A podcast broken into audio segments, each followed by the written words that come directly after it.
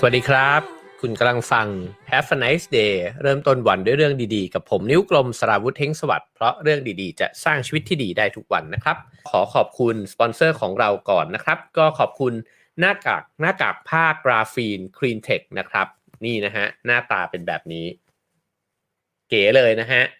แล้วก็ตัวผ้านี่เป็นวัสดุพิเศษนะครับ เป็นผ้าที่ถ้าได้จับก็จะรู้สึกนะฮะว่ามันไม่เหมือน หน้ากากอื่นๆ ที่เราเคยได้สัมผัสมานะครับ เพราะว่าผ้ากราฟีนเนี่ยสะท้อนฝุ่น PM 2.5 ด้วยนะครับ แล้วก็ช่วยป้องกันไวรัส แล้วก็ยับยั้งแบคทีเรียได้ 99.9%นะฮะใส่สบาย ระบายความร้อนแล้วก็ซักได้ถึง 30 ครั้งด้วยกันนะครับ สามารถซื้อได้นะฮะทาง Shopee Lazada แล้วก็ add ไลน์ Line add Cleantech นะครับ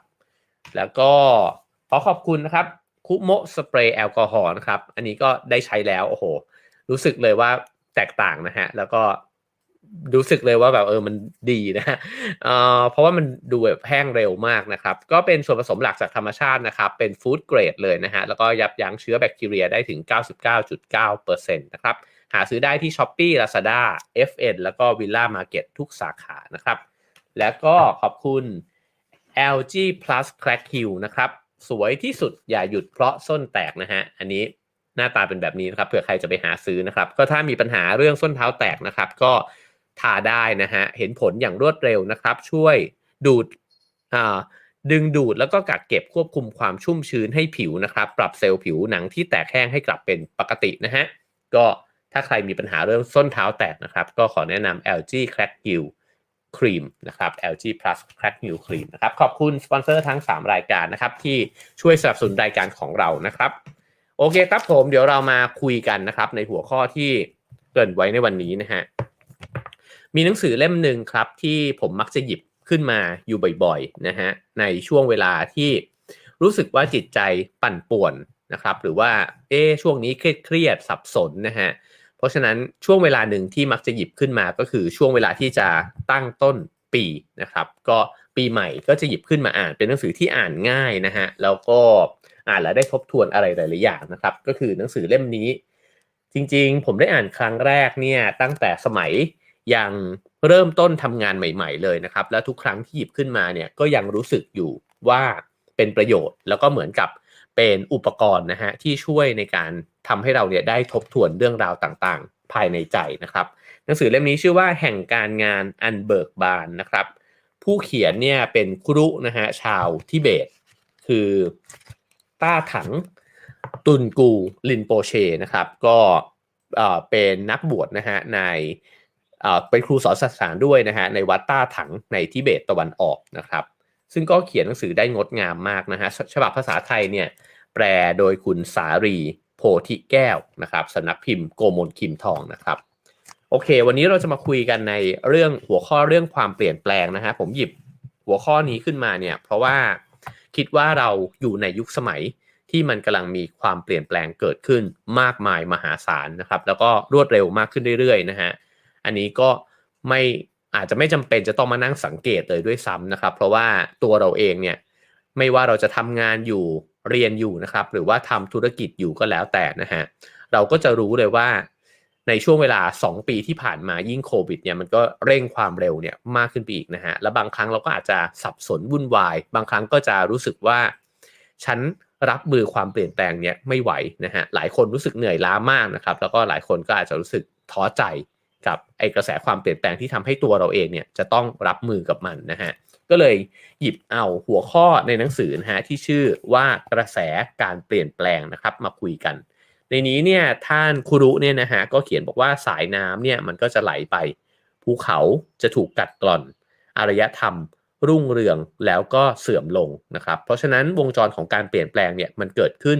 อย่างไม่มีที่สิ้นสุด สิ่งที่เราเห็นอยู่ในทุกวันนี้ ก็ล้วนแล้วแต่เป็นสิ่งใหม่ของอดีตด้วยกันทั้งสิ้นนะครับ กระทั่งภูเขาที่เห็นว่ามันมั่นคงถาวรนนะฮะจริงๆ ก่อนหน้านี้ย้อนกลับไปเป็นล้านปีเนี่ย มันอาจจะไม่มีภูเขาลูกนี้ตั้งอยู่ด้วยซ้ำนะฮะเพราะฉะนั้นถ้ามองโลกในลักษณะนี้เนี่ยเราก็จะเห็นว่าโลกและชีวิต มันไม่เคยที่จะไม่เปลี่ยนแปลงนะครับ แล้วมันก็เปลี่ยนแปลงมาตลอด แล้วเราก็อาจจะเข้าใจแล้วก็อาจจะยืดหยุ่นแล้วก็ยอมรับมากขึ้นก็ได้นะครับ แต่ก็ปฏิเสธไม่ได้จริง ๆ ว่าเราเติบโตมาเนี่ยกับความพยายามของมนุษย์นะฮะที่พยายามที่จะควบคุมโลกใบนี้เอาไว้ ให้มันเป็นไปตามที่ฉันรู้สึกว่าฉันจะอยู่ได้อย่างมีความสุขนะครับผมมักจะพูดเรื่องนี้อยู่บ่อยๆ เลยนะฮะเวลาที่ไปบรรยายหรือว่าเวลาที่ได้คุยกับผู้คนที่รู้สึกว่าอึดอัดนะฮะกับความเปลี่ยนแปลง ผมรู้สึกว่าเราเนี่ยเติบโตมาในโลกที่เรากดปุ่มกำหนดเนี่ยอยู่ตลอดเวลานะครับ เช่นถ้าเกิดว่าฉันรู้สึกว่าร้อนนะฮะฉันก็สามารถปรับเครื่องปรับอากาศ ให้มันเย็นได้กำหนดอุณหภูมิเนี่ยได้ด้วยซ้ำนะฮะถ้าเกิดว่ากระโดดเข้าไปในกล่องลิฟต์เนี่ยเราก็สามารถกำหนดได้นะครับ ว่าอยากให้มันจอดชั้นไหนนะครับ อยู่บนรถก็เร่งความเร็วได้ตามใจชอบ สิ่งเหล่านี้มีมากมายนับไม่ถ้วนนะครับ ไม่ต้องนับว่าพอเราใช้อุปกรณ์อย่างสมาร์ทโฟนเนี่ยมันยิ่งทำให้เราสามารถเลือกจังหวะเลือกสิ่งที่จะเสพนะครับ เลือกอารมณ์ต่างๆเนี่ยได้ตามที่ตัวเองต้องการเลย ถ้าใครเกิดมาในยุคสมัย ใกล้เคียงกันกับผมนะฮะก็น่าจะทันว่าแต่ก่อนเนี่ยเวลาที่เราอยากจะฟังเพลง เราก็จะต้องใช้เทปใช่ไหมฮะโหพูดแล้วดูแก่มากนะฮะเทปเนี่ยมันเรียงเพลงเอาไว้ 10 เพลงนะครับ แล้วก็ถ้าเราอยากจะฟังเพลงที่ 4 แล้วมันมันเพิ่งเริ่มต้นเนี่ย เราก็จะต้องรอมันไป ผ่านมันไป 3 เพลงใช่ไหมครับ ถึงจะได้ฟังเพลงที่ตัวเองอยากฟัง ถ้าไม่งั้นก็จะต้องกด fast forward ไป ซึ่งก็ต้องใช้เวลานะครับ ใช้เวลาพอสมควรเลย ไม่งั้นก็ต้องถ้าอยากแม่นๆเลยก็ต้องเอาปากกาเนี่ยมาหมุนเทปนะฮะ ถ้าใครเคยมีประสบการณ์เหล่านี้ก็พิมพ์ Y กันเข้ามาได้นะะซึ่งสิ่งเหล่านี้เนี่ยมันก็เป็นช่วงเวลาของการรอคอยนะครับ แต่ว่าสิ่งเดี๋ยวนี้มันเร็วมาก เราสามารถเลือกแทร็กได้เลยนะครับ แล้วก็เลือกเพลงที่ฟังเนี่ยได้อย่างรวดเร็วมากๆ เพราะฉะนั้นเนี่ยโลกมัน อยู่ในเงื้อมมือเนี่ยอยู่ในกำมือของมนุษย์เนี่ยมาขึ้นเรื่อยๆ เราก็เลยไม่เคยชินกับความเปลี่ยนแปลงนะครับในหนังสือเล่มนี้เนี่ยเขาก็ยังพูดอีกนะฮะบอกว่านอกจากนั้นเนี่ยมามองในอารยธรรมมนุษย์เนี่ยผู้นำคนเก่าก็ก็ล้มหายตายจากไปนะครับเปิดช่องว่างให้กับคนรุ่นใหม่นะครับคุณค่าของสิ่งต่างๆ ที่เคยมีมันก็เปลี่ยนแปลงไป ก็เกิดกลายเป็นคุณค่าใหม่ ๆ ที่มาพร้อมกับเด็กรุ่นใหม่ๆเนี่ยขึ้นมาตามมานะครับ ตัวเราเอง แล้วก็คนที่อยู่มาก่อนเราก็ล้มหายตายจากไปนะครับเขาบอกว่าแม้ว่าพวกเราทุกคนเนี่ยได้สัมผัสกับความเปลี่ยนแปลงเนี่ยอยู่ตลอดนะครับ แต่ว่าก็ปฏิเสธไม่ได้ว่า เราก็ใช้ชีวิตอยู่กับความพยายามที่จะอยากจะบงการทุกสิ่งให้เป็นไปอย่างที่เราต้องการให้เป็นเช่นกัน ฉะนั้นเราจึงยึดอยู่กับความคิดนะครับว่าตัวเราเองก็เหมือนกัน มันก็เป็นสิ่งที่ เปลี่ยนแปลงได้ยากนะครับ เราไม่อยากที่จะเปลี่ยนแปลงตัวเรานะฮะแล้วก็ถ้าจะเปลี่ยนฉันขอเปลี่ยนในทิศทางที่ฉันอยากให้เป็น เช่น ปีหน้าฉันจะกลายไปเป็นคนนั้นคนนี้นะครับ หรือว่างานเนี่ยอยากจะให้มันเป็นอย่างนั้นอย่างนี้ แต่ถามว่าเหตุปัจจัยต่างๆนานาเนี่ยมันจะพาเราไปสู่จุดที่ทำให้เราเป็นแบบนั้นได้จริงไหมเนี่ย มันคงจะเป็นไปไม่ได้ร้อยเปอร์เซ็นอยู่แล้วนะครับทีนี้พอมันเกิดความเปลี่ยนแปลงเกิดขึ้นในชีวิตนะฮะไม่ว่าจะเป็นเรื่องชีวิต ส่วนตัวของเรา หรือจะเป็นชีวิตการทำงานที่มันเกิดจากบริบทรอบๆ ที่โลกมันเปลี่ยนไปก็แล้วแต่นะครับเขาก็บอกว่าเราก็มักจะบอกว่าฉันเนี่ยเป็นอย่างนี้แหละ แล้วเราก็ปกป้องตัวเองว่า แล้วทำไมโลกมันเปลี่ยนเร็วจัง แต่ฉันเนี่ยจะอยู่ตรงเนี้ยฉันจะไม่เปลี่ยนไปไหนนะครับ ซึ่งตรงนี้น่าสนใจนะฮะเพราะเขาบอกว่าเหมือนกับว่าเราเนี่ยเลือกทางที่ง่าย เพราะมันง่ายกว่าในการที่เราจะบอกว่าฉันเนี่ย เป็นแบบไหน แล้วก็ปฏิเสธความรับผิดชอบนะฮะในการที่จะพัฒนาตัวเองให้มันงอกงามเปลี่ยนแปลงเนี่ยไปได้นะครับ ซึ่งเราอาจจะไม่เคยคิดว่าไอการต่อต้านกระแสความเปลี่ยนแปลงเนี่ยมันต้องใช้พลังงานอย่างมากมายมหาศาล และบางครั้งอาจจะใช้พลังงานเนี่ยมากกว่าการพยายามที่จะปรับตัวแล้วก็เปลี่ยนแปลงไปตามกระแสน้ำอันเชี่ยวกรากของความเปลี่ยนแปลงนี้เสียอีกนะฮะ ผมว่านี้น่าสนใจนะครับ ก็คือว่าระหว่างที่เราไม่ยอมที่จะเปลี่ยนแปลงไปตามอะไรเลยเนี่ย เราก็ต้านแล้วก็แข็งขืนกับมันนะฮะแน่นอนธรรมชาติมนุษย์มันอยากที่จะอยู่ในจุดเดิมนะฮะแต่ว่าไอ้ความต้านเนี้ยแล้วก็ไปทะเลาะเบาแวงกับผู้คนมากมายนะฮะหรือว่าพยายามที่จะปักหลักอยู่ตรงนั้น แล้วก็ไม่ใช้เวลาและพลังงานเนี่ยไปเรียนรู้สิ่งใหม่ มันกับใช้พลังงานและเวลาในชีวิตเนี่ย มากนะฮะแล้วก็อาจจะมากกว่าการที่ไหลไปตามน้ำแล้วก็พยายามที่จะสังเกตกระแสน้ำแล้วก็เปลี่ยนไปกับมันนะครับเขาก็บอกว่าเราสามารถที่จะเลือกใช้ประโยชน์จากการเปลี่ยนแปลงที่เกิดที่เกิดขึ้นในชีวิตเนี่ยได้นะครับ แล้วก็เรียนรู้ที่จะกลมกลืนไปกับกระแสอันอิ่มเอิบของชีวิต ผสมผสานกับกระแสความเปลี่ยนแปลงนี้เนี่ยได้อย่างงดงามนะครับ คือผู้เขียนเนี่ยบอกว่าในเมื่อถ้าเรามองเห็นว่า การเปลี่ยนแปลงมันเป็นธรรมชาติ แล้วเราแข็งขืนฝืนธรรมชาตินะครับ ฉะนั้นเนี่ยมันเป็นการต่อสู้ที่ที่ยากมากนะฮะแล้วก็มันเหนื่อยมากด้วย ถ้าจะถ้าจะฝืนไว้แบบนั้นนะครับทีนี้ก็บอกว่าการเปลี่ยนแปลงเป็นธรรมชาติ แล้วก็มีคุณประโยชน์เนี่ยมากมายนะฮะมันไม่ใช่สิ่งที่น่ากลัว หรือว่าจะต้องหลีกเลี่ยงเลยด้วยซ้ำนะครับคำแนะนำของเขาก็คือ 1. ให้ลองสังเกตการเปลี่ยนแปลงนะฮะซึ่งเกิดขึ้นอยู่เสมอในชีวิตของเรานะครับ เราจะเห็นว่ามันมีกระแสความเปลี่ยนแปลงเนี่ยที่เคยเกิดขึ้นแล้ว และกำลังเกิดขึ้นอยู่เนี่ยที่สร้างประโยชน์มากมาย ผมว่าตรงนี้เนี่ยเป็นจุดที่เป็นทางแยกนะครับ คือคนที่มองเห็นว่าความเปลี่ยนแปลงมันจะเกิดขึ้น หรือมันเกิดขึ้นอยู่แล้วเนี่ยนะฮะก็จะเปิดใจแล้วก็คิดว่าแล้วตัวฉันเองล่ะ จะปรับตัวรับกับความเปลี่ยนแปลงนั้นได้ยังไงบ้าง นะฮะแล้วก็เรียนรู้สิ่งใหม่นะครับ หรือว่าจับกระแสนะฮะหรือคิดอะไรบางอย่างใหม่ออก แต่ว่าคนที่บอกว่าฉันเคยเป็นแบบนี้มายังไง ฉันก็จะเป็นแบบนั้นเนี่ยก็อาจจะนั่งอยู่เฉยๆ แล้วก็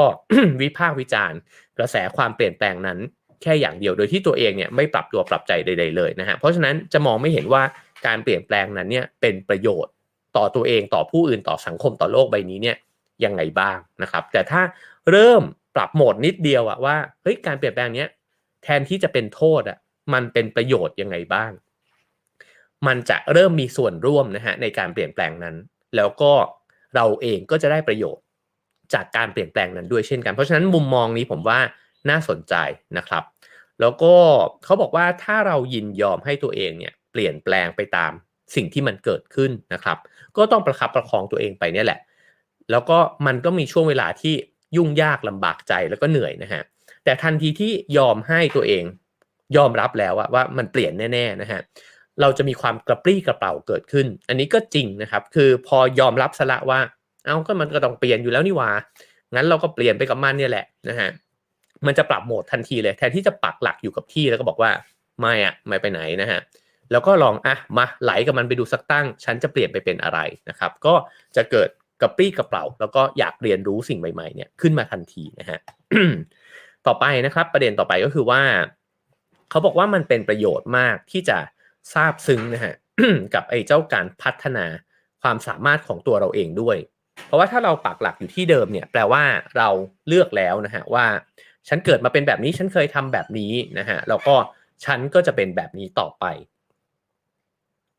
แต่ถ้าเรายอมรับว่า เราเป็นแบบเดิมไม่ได้ นั่นแปลว่า เรากำลังเปิดใจละที่จะพัฒนาความสามารถของตัวเองไปเป็นอย่างอื่นนะครับ แล้วเราก็จะค่อยๆมองเห็นนะครับ ว่าเรากำลังเปลี่ยนแปลงเนี่ยไปยังไง ผู้เขียนเนี่ยเขียนประเด็นหนึ่งที่น่าสนใจนะฮะเขาบอกว่า ลองสังเกตดูว่าตัวท่านเองนะฮะตัวคุณเองเนี่ยในปัจจุบันกับตัวคุณเองในอดีตเนี่ยมันเป็นมิตรกันได้ไหม ถ้าเกิดว่าคนสองคนนี้มาพบกันนะฮะมีสิ่งที่เขาชอบและไม่ชอบต่อกันเนี่ยยังไงบ้าง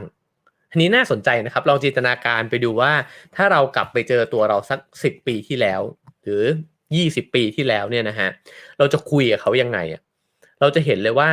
เราเปลี่ยนแปลงมาเยอะมากนะครับ แล้วก็มันเป็นความเปลี่ยนแปลงที่ไอตัวเราคนเก่ามันรับได้ไหมนะฮะหรือตัวเราคนปัจจุบันเนี่ย พอได้ทบทวนตัวเอง แล้วแล้วก็อาจจะต้องขอบคุณตัวเราคนเมื่อ 10 ปีที่แล้วหรือ 20 ปีที่แล้วด้วยซ้ำว่า เอ้ยขอบคุณมากเลยที่ตอนนั้นเนี่ย เอออาจจะตอนนั้นเข้าไปทำงานที่นั่นทั้งทั้งที่มันเหนื่อยมากนะครับ หรือลงไปร่วมในโปรเจกต์นั้นที่ทั้งทั้งที่ก็ไม่ได้มั่นใจมากอะไรแบบนี้นะฮะ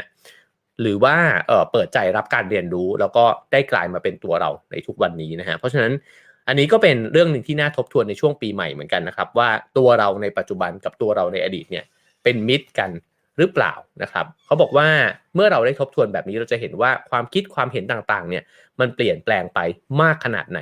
แล้วมันมีอะไรบ้างที่มาแทนความคิดเก่าๆนั้นนะฮะแล้วมันมีเหตุผลอะไรเหรอที่ตัวเราเนี่ยเปลี่ยนแปลงไปจากเดิมขนาดนั้นน่ะแล้วเราอาจจะเข้าใจตัวเองมากขึ้นนะครับว่าเฮ้ยเราเปลี่ยนมาตลอดนี่หว่า เราอาจจะเคยมี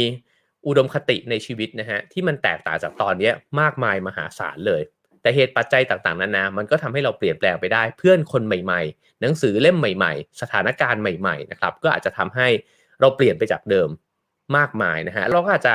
ยืดหยุ่นมากขึ้นก็ได้ว่า เออถ้าอย่างนั้นเนี่ยในวันนี้เราก็พร้อมที่จะเปลี่ยนเหมือนกัน เพราะว่าอีก 10 ปีข้างหน้ามองกลับมา เราก็จะเปลี่ยนไปอย่างมากมายมหาศาล เช่นกันนะครับเขาบอกว่าการทบทวนสิ่งเหล่านี้เนี่ยช่วยทำให้เราสามารถที่จะสร้างความงอกงาม แล้วก็เสริมสร้างความก้าวหน้าของตัวเองขึ้นมาได้นะก็คือมุมมองเนี่ยมันจะมองไปที่ข้างหน้ามากกว่ามองไปที่อดีตนะฮะว่าฉันเคยเป็นแบบไหนมา แต่มันจะมองว่าฉันมีศักยภาพในการที่จะเป็นอะไรได้อีกนะครับ ประเด็นต่อไปนะฮะเขาก็บอกว่าเราจะต้องตระหนักถึงความสัมพันธ์ระหว่างชีวิตในปัจจุบันกับชีวิต ในอนาคต อันนี้ก็น่าสนใจนะฮะเมื่อกี้บอกให้มองย้อนอดีตคราวนี้บอกว่าเราเนี่ยมองเห็นหรือเปล่า ว่าสิ่งที่เราเป็นในวันนี้มันสัมพันธ์กับตัวเราในอนาคตนะการที่เราไม่เปิดใจเรียนรู้อะไรใหม่เลยนะครับ หรือว่าการที่เราบอกว่าฉันเป็นยังไงเนี่ยมันกำหนดอนาคตของเราด้วยเหมือนกัน ฉะนั้นเราจะเป็นยังไงในอีก 2 ปีข้างหน้า 3 ปีข้างหน้า มันเริ่มตั้งแต่วันนี้แล้วนะครับ ก็ ฉะนั้นเขาก็บอกว่าเราเนี่ยก็สามารถที่จะมีทัศนะที่แจ่มแจ้งนะฮะต่อการเปลี่ยนแปลงเนี้ยได้ แล้วมันก็จะสร้างแรงจูงใจนะครับให้เราเปลี่ยนแปลงแล้วก็เติบโตเนี่ยไปได้ด้วยเหมือนกันนะครับ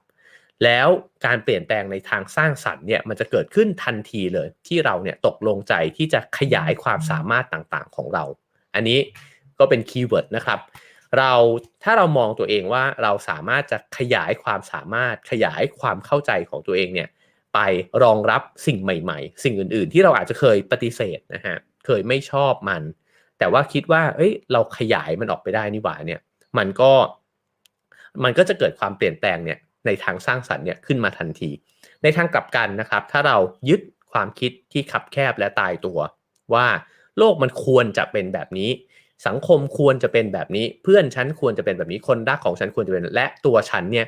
ควรจะเป็นแบบนี้เนี่ยนะฮะมันก็จะปิดตัวเอง แล้วก็ไม่ไม่เห็นละว่ามันมีศักยภาพนะฮะในการที่เราเนี่ยจะเปลี่ยนแปลงไปเป็นอะไรได้อีกบ้างนะครับ ซึ่งเขาก็บอกว่าถ้าเกิดว่าเรามองเห็นชีวิตแล้วก็ตัวเองเนี่ยในลักษณะแบบนี้นะฮะว่าความเปลี่ยนแปลงเป็นเรื่องปกตินะครับ แล้วตัวฉันเองเนี่ยพร้อมที่จะขยายศักยภาพของตัวเองออกไปเนี่ย เราก็จะดำเนินชีวิตแต่ละแต่ละวันเนี่ยได้อย่างมั่นคงมากขึ้น สงบแล้วก็เยือกเย็นเนี่ยอยู่ภายในเนี่ยมากขึ้นนะครับ เพราะว่าเราเห็นแล้วว่าพายุหมุนเนี่ยมันเกิดขึ้นเป็นปกตินะฮะแน่นอนนะฮะผู้เขียนเป็นครุทางจิตวิญญาณนะครับ ก็ต้องพูดถึงเรื่องภายในอยู่แล้วนะครับเขาก็บอกว่าคุณก็จะสามารถสังเกตเห็นแนวคิดดั้งเดิมเนี่ยที่ก่อให้เกิดความยุ่งยากขึ้นมาได้ เพราะว่าพอเรารู้แล้วว่า เรามีธรรมชาตินะฮะของการปักยึดไว้กับที่เดิม แล้วก็ต่อต้านการเปลี่ยนแปลงเนี่ยเมื่อมันเกิดความยุ่งยากใจเกิดขึ้นเราจะกลับไปทบทวนครับว่าเรายึดอยู่กับอะไร แนวคิดดั้งเดิมของเราเนี่ยมันคืออะไรเหรอเวลาที่ทะเลาะกันกับคนอื่นนะฮะมันก็จะมีบางอย่างที่เราปักยึดไว้เนี่ยแหละว่าโอ้ที่แท้ ฉันเคยเชื่อในสิ่งนี้นะครับ แล้วก็ไอ้เจ้าสิ่งที่เรายึดอยู่เนี่ย มันไปปะทะกับไอ้สิ่งใหม่ๆเนี่ยยังไงสมมติฉันเคยทำงานแบบนี้อยู่แล้วมันมีเทคโนโลยีใหม่แบบนี้เกิดขึ้นมาเนี่ย ฉันรู้สึกว่าเป็นทุกข์มากไม่สบายใจ ก็เพราะว่าฉันยึดอยู่กับไอ้ความคิดไอ้ความถนัดแบบเดิมๆนะครับ สมมุติฉันเคยเชื่อในอุดมการทางการเมืองแบบนี้นะครับ แล้วมันเกิดความเปลี่ยนแปลงในทางการเมืองในทางสังคมเกิดขึ้นเนี่ย เอ๊ะ เราเคยมีแนวความคิดแบบดั้งเดิมเนี่ยของเราแบบไหนนะครับ ผู้เขียนก็บอกว่าเราอาจจะสามารถ เห็นแนวคิดดั้งเดิมของตัวเองแบบนี้ได้ชัดมากขึ้นนะครับ แล้วเมื่อนั้นแหละมันก็จะสอนให้เราได้เรียนรู้ที่จะเปลี่ยนแปลงนะครับ เพราะว่ามันทำให้เห็นว่าไอสิ่งที่เราเคยปักยึดไว้เนี่ยจุดนั้นเองแหละที่เป็นจุดเริ่มต้นของสถานการณ์ยุ่งยากในชีวิตนะฮะก็คือเราจะอยู่กับที่ไม่ยอมที่จะไปไหนนะฮะแล้วก็มันทำคำแนะนำของเขาก็คือว่าให้หยุดเพื่อคิดชั่วครู่นะครับ ก่อนที่จะ แสดงการกระทำใด ๆ เนี่ยออกไปนะฮะขอให้สังเกตว่าการกระทำของท่านเนี่ยหรือเปล่าที่เป็นสาเหตุของความยุ่งยากนั้นนะฮะแล้วก็คุณเนี่ยกำลังหาข้อแก้ตัวให้กับตัวเองอยู่หรือเปล่านะฮะถ้าเป็นเช่นนั้นเนี่ยก็ขอให้ยอมรับในการเป็นเจ้าของของตัวเองเสียก่อนนะฮะคือยอมรับก่อนว่าไอ้ความทุกข์เนี้ยมันก็เกิดขึ้นจากตัวเราเนี่ยด้วยเช่นกัน นะครับ แล้วก็หลังจากที่หยุดแล้วยอมรับแล้วนะฮะก็ค่อยเปลี่ยนแปลงการตอบสนองที่เราเคยทำเนี่ยสมัยนะฮะสามขั้นตอนนี้นะฮะสมมติว่าเป็นทุกข์เราอาจจะไม่รู้ว่าเอ๊ะทำไมช่วงเนี้ยรู้สึกเป็นทุกข์ใจเหลือเกินนะครับเขาก็แนะนำว่าหยุดสักนิดหนึ่งแล้วก็ทบทวนว่าเรายึดกับอะไรอยู่นะครับ พอยึดกับอะไรอยู่ก็เห็นว่าไอ้สิ่งที่ยึดเนี่ยมันปะทะกับสิ่งที่มันกำลังเปลี่ยนอยู่นะครับ ทั้งในโลกและในชีวิตของเรานะครับ แล้ว 2 ก็คือยอมรับครับว่าฉันเนี่ยเป็นเจ้าของความคิดนั้นนะฮะแล้วค่อยเปลี่ยนแปลงวิธีการตอบสนองต่อการต่อสิ่งที่มันหมุนวนอยู่รอบตัวเราเนี่ยเสียใหม่นะครับเขาก็บอกว่าเราอาจจะเคยตอบสนองอัตโนมัติมาก ๆ พอไอ้เจ้าสิ่งที่มันเปลี่ยนแปลงเราไม่ชอบใจ เราก็ตอบสนองมันด้วยอารมณ์ที่รุนแรงใช่ไหมครับ หรือว่าการทำอย่างหุนหันพันแล่นเนี่ยถ้าเราได้หยุดดูสักนิดหนึ่งเนี่ย แล้วถอนตัวเองออกมา เราสามารถเลือกการตอบสนองเนี่ยที่เป็นประโยชน์ต่อความเปลี่ยนแปลงนั้นได้ ก็คือถ้ามึนอยู่ก็ยังไม่ต้องที่จะบอกก็ได้ว่าตกลงฉันคิดเห็นยังไง หรือฉันจะ action แบบไหนนะครับ แต่ว่ายืนอยู่ตรงนั้นเนี่ยถอยห่างออกมาดูก่อน และพินิจพิจารณานะครับ แล้วก็ค่อยๆเรียนรู้การเปลี่ยนแปลงนั้น แล้วก็พัฒนาขยายขอบเขตความคิดและศักยภาพของตัวเองเนี่ยไปได้ด้วยเหมือนกันนะครับ ฉะนั้นถ้าเกิดเขาบอกว่า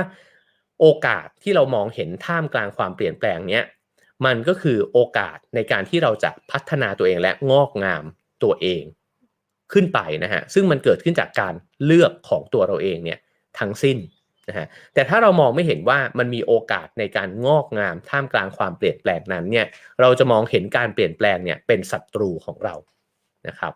ก็ ฉะนั้นผมว่ามันเหมาะมากกับโลกยุคปัจจุบันนะฮะเพราะว่ามันเกิดการเปลี่ยนแปลงเนี่ยในทุกมิติเลยนะครับแล้วก็ถ้าเรามองเห็นว่าในแต่ละมิติเนี่ยมันกำลังสร้างความงอกงามใหม่ในตัวเรามากขึ้นเนี่ยนะฮะมันก็จะมีทัศนคติต่อความเปลี่ยนแปลงที่แตกต่างไปจากเดิมนะครับ แทนที่จะมองมันเป็นศัตรู มันก็มองว่าเออมันเป็นอุปกรณ์ในการที่จะทำให้ฉันเนี่ยเปลี่ยนตัวเองไปสู่จุดใหม่ได้นะครับ คราวนี้เขาก็บอกว่าเออถ้าเราเปลี่ยนนิสัยแล้วก็แนวความคิดเรานะฮะก็จะทำให้มองไอ้เจ้าปัญหาเนี่ยเปลี่ยนไปเราอาจจะเคยมองว่ามันเป็นเมฆครึ้มนะครับ แต่เขาบอกว่าปัญหาต่างๆ ในชีวิตมันก็เหมือนเมฆจริง ๆ แหละ มันจะรบกวนความสดใสสว่างนิ่งสงบของท้องฟ้านะฮะแต่ในขณะเดียวกันเนี่ยมันก็มีความชื้นมันอุ้มความชื้นเนี่ยมาให้กับชีวิตด้วย แล้วเมื่อฝนมันตกมามันก็สร้างความงอกงามให้กับชีวิตด้วย เช่นกัน นะครับ ซึ่งการยอมรับความเปลี่ยนแปลงกับไม่ยอมรับมีจุดต่างกันยังไงนะฮะก็อย่างที่เกินไปในตอนต้นว่าการไม่ยอมรับมันทำให้เราเสียพลังงานและเวลาไปจำนวนมากกับการพยายามที่จะเหมือนกับว่ายทวนน้ำนะฮะในนี้เปรียบเทียบว่ามันเหมือนกับเราต้านธรรมชาติอะแต่ถ้าเรายอมรับมันปุ๊บเนี่ย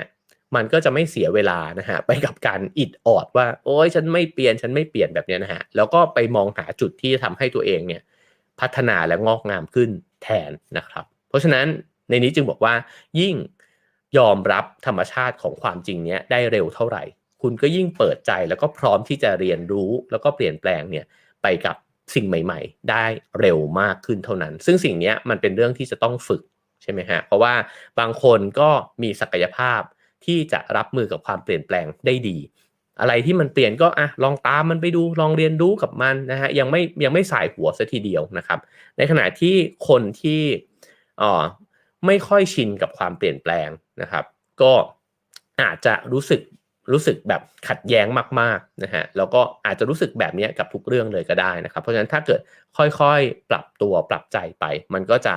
สอดคล้องกับ ความเปลี่ยนแปลงได้มากขึ้นนะฮะซึ่งในหนังสือเล่มนี้เนี่ยบอกว่าสิ่งที่มันเป็นคุณค่าที่สุดเลยของการยอมรับความเปลี่ยนแปลงนี้เนี่ยก็คือ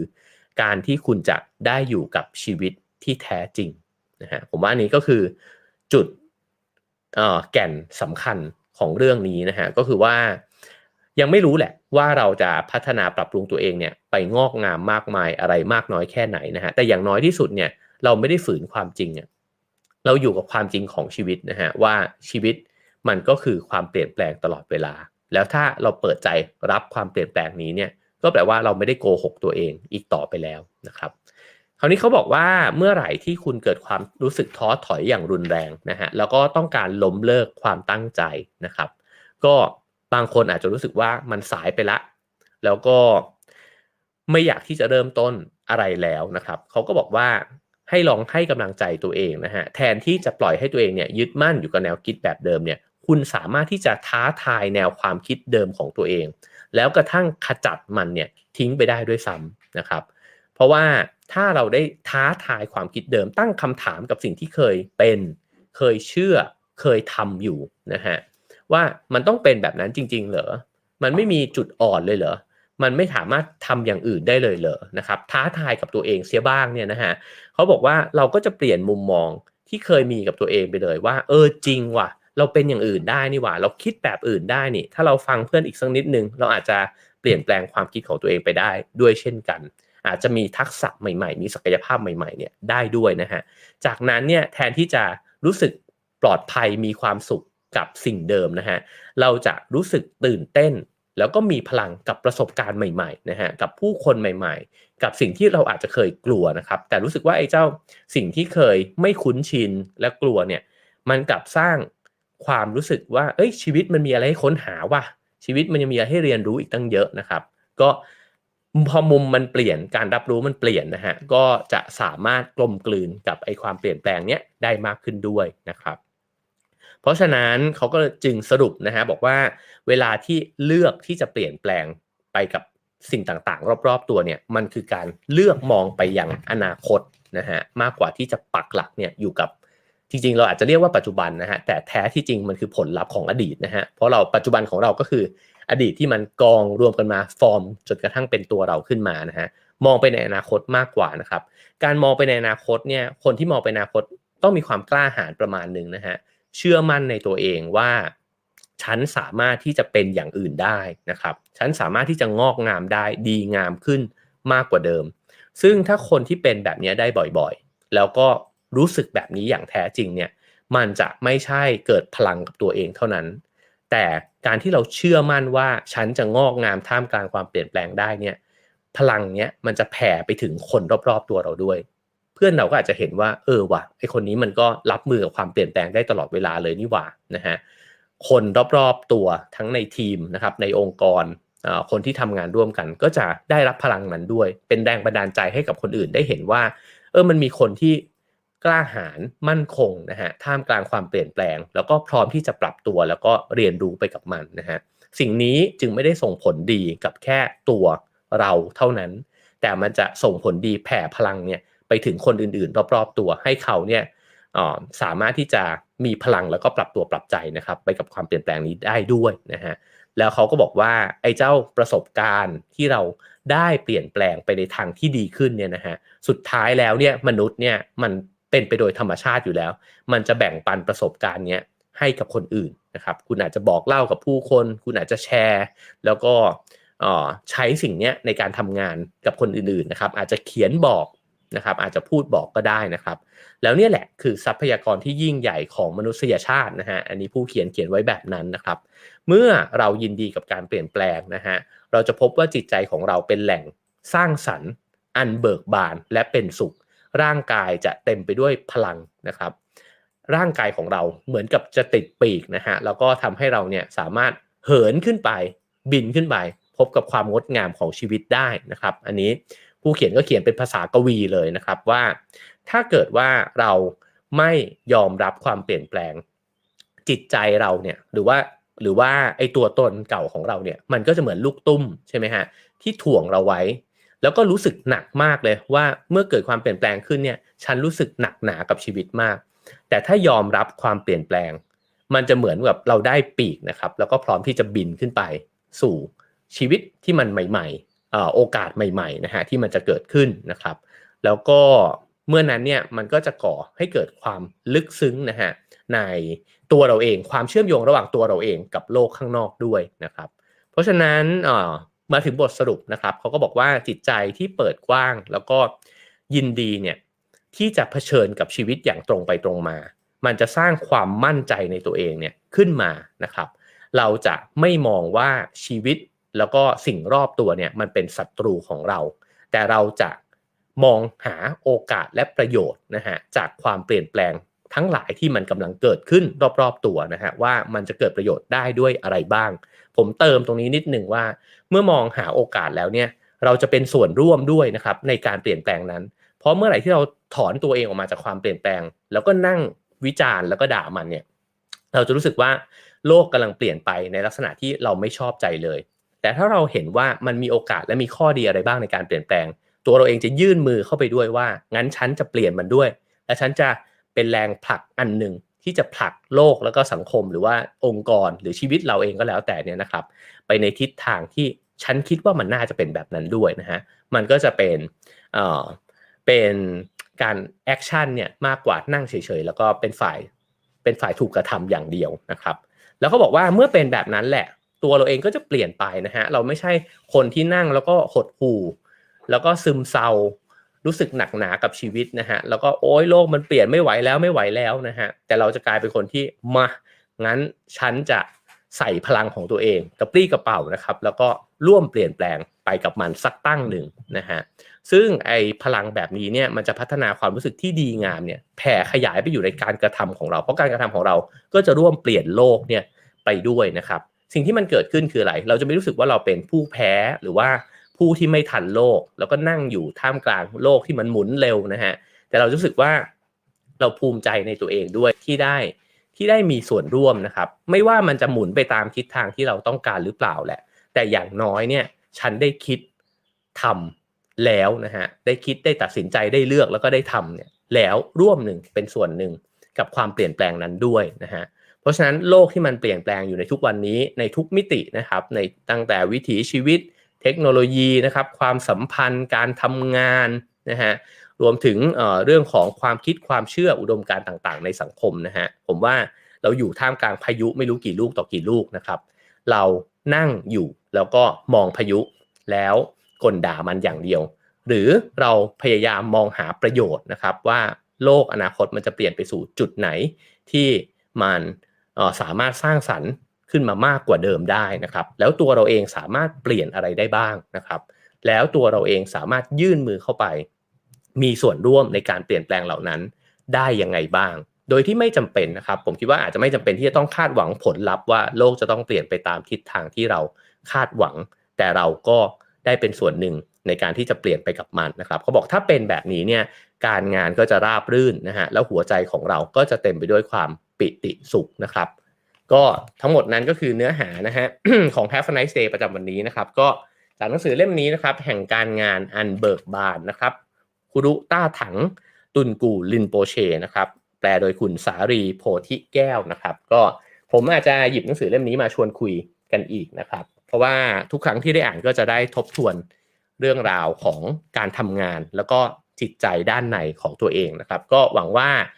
สิ่งที่เล่ามาในวันนี้น่าจะเป็นประโยชน์บ้างไม่มากก็น้อยนะครับ เช่นเคยนะครับ สามารถให้คะแนนความพึงพอใจกันเข้ามาได้นะฮะห้าสี่สามสองหนึ่งศูนย์นะครับว่าเมื่อเราเอ่อยอมรับความจริงของการเปลี่ยนแปลงนี้นะฮะแล้วเราจะเปลี่ยนไปกับมันได้ยังไง แล้วก็มีพลังที่แตกต่างไปจากเดิมได้ยังไงบ้างนะครับ จะพยายามชวนคุยกันในสัปดาห์นี้นะครับว่ามีหัวข้ออะไรบ้างที่น่าจะมาคิดทบทวนกันเพื่อต้อนรับปีใหม่นี้ไปด้วยกันนะครับ ก็ขอบคุณทุกคนนะครับที่ทักทายเข้ามาแล้วก็ตื่นเช้าขึ้นมาฟังปรากฏว่าจัดเช้าขึ้นนี่มีคนฟังเหมือนจะเยอะขึ้นด้วยซ้ำนะ ก็ขอบคุณนะครับ แล้วก็ขอบคุณสปอนเซอร์ของเราด้วยนะครับ ขอบคุณหน้ากากผ้ากราฟีนครีนเทคนะครับแพ็คเป็นแบบนี้นะฮะผ้ากราฟีนมีคุณสมบัติพิเศษนะครับ สะท้อนฝุ่น PM 2.5 นะครับ ช่วยป้องกันไวรัส แล้วก็ยับยั้งแบคทีเรียได้ 99.9%นะครับ ใส่สบาย ระบายความร้อนนะฮะแล้วก็ซักได้ 30 ครั้งนะครับลายก็เท่มากเลยนะฮะก็ซื้อได้ทาง Shopee Lazada แล้วก็ Line add Cleantech นะครับ ก็สะกดได้ตามที่ขึ้นอยู่บนหน้าจอนะฮะ แล้วก็ขอบคุณคูโมสเปรย์แอลกอฮอล์นะครับสำหรับล้างมือในช่วงโควิดแบบนี้นะครับ ส่วนผสมหลักจากธรรมชาตินะครับ เป็น food grade เลยนะฮะ แล้วก็ยับยั้งเชื้อแบคทีเรียได้ 99.9%เช่นกันนะครับ หาซื้อได้ที่ s h อ p e e Lazada FN แล้วก็ Villa Market ทุกสาขานะครับ หน้าตาเป็นแบบนี้นะฮะ แล้วก็สุดท้ายนะครับ ขอบคุณ LG H2O ARR แบบครีมและโลชั่นนะครับ อันนี้ก็แนะนำสำหรับช่วงหน้าหนาวผิวแห้งแบบนี้นะครับ หรือว่าผู้สูงวัยนะครับ หรือว่าผู้ป่วยโรคเบาหวานความดันโลหิตสูงนะครับ โรคไตที่จะมีอาการผิวแห้งคันนะครับ ก็ ขอแนะนำ LG H2O ARR นะครับ มีทั้งแบบครีมแล้วก็แบบโลชั่นนะฮะ สามารถใช้ได้ตอนที่อาบน้ำเสร็จนะฮะ ก็ลองทากันนะครับ ก็จะช่วยลดอาการที่จะคันจากผิวหนังนะครับ ใครที่สนใจอยากซื้อหนังสือนะครับ ก็ add ไลน์นะครับ add บราวฟิงเกอร์กันเข้ามาได้นะครับสองเล่มใหม่ก็ยังคงขายต่อเนื่องอยู่เรื่อยๆนะครับ ขอบคุณทุกคนที่อ่านแล้วก็รีวิวติดแฮชแท็กกันเข้ามานะฮะผมตามเข้าไปแอบอ่านรีวิว ทุกรีวิวเลยนะครับ ขอบคุณทุกคนครับที่ฟังมาถึงวันนี้นะฮะ วันนี้เดี๋ยวผมต้องเดินทางนะครับ เพราะฉะนั้นเราอาจจะไม่มีขับเฮาส์นะครับจริงๆ เสียดายมากเลยเพราะว่าอยากจะฟังพี่ๆเพื่อนๆด้วยเช่นกันนะครับ แต่ว่าเดี๋ยวจะต้องไปสนามบินแล้วนะฮะ ขอบคุณทุกคนครับ เดี๋ยวพรุ่งนี้มาโผล่มาเจอกันในที่ใหม่นะฮะ ก็น่าจะมีฉากหลังที่เปลี่ยนไปนะครับ แล้วก็มาคุยกันต่อครับว่า ปีใหม่นี้เรามาทบทวนเรื่องอะไรกันบ้าง เพื่อที่จะเตรียมตัว เข้าสู่ชีวิตที่มันเราอาจจะตั้งใจนะครับ ให้มันเป็นชีวิตที่ใหม่ของเรานะครับ ก็ควรจะทบทวนเรื่องอะไรกันบ้าง ก็มาชวนคิดชวนคุยกันนะครับ แล้วเจอกันวันพรุ่งนี้7โมงเช้านะครับ Have a nice day ครับ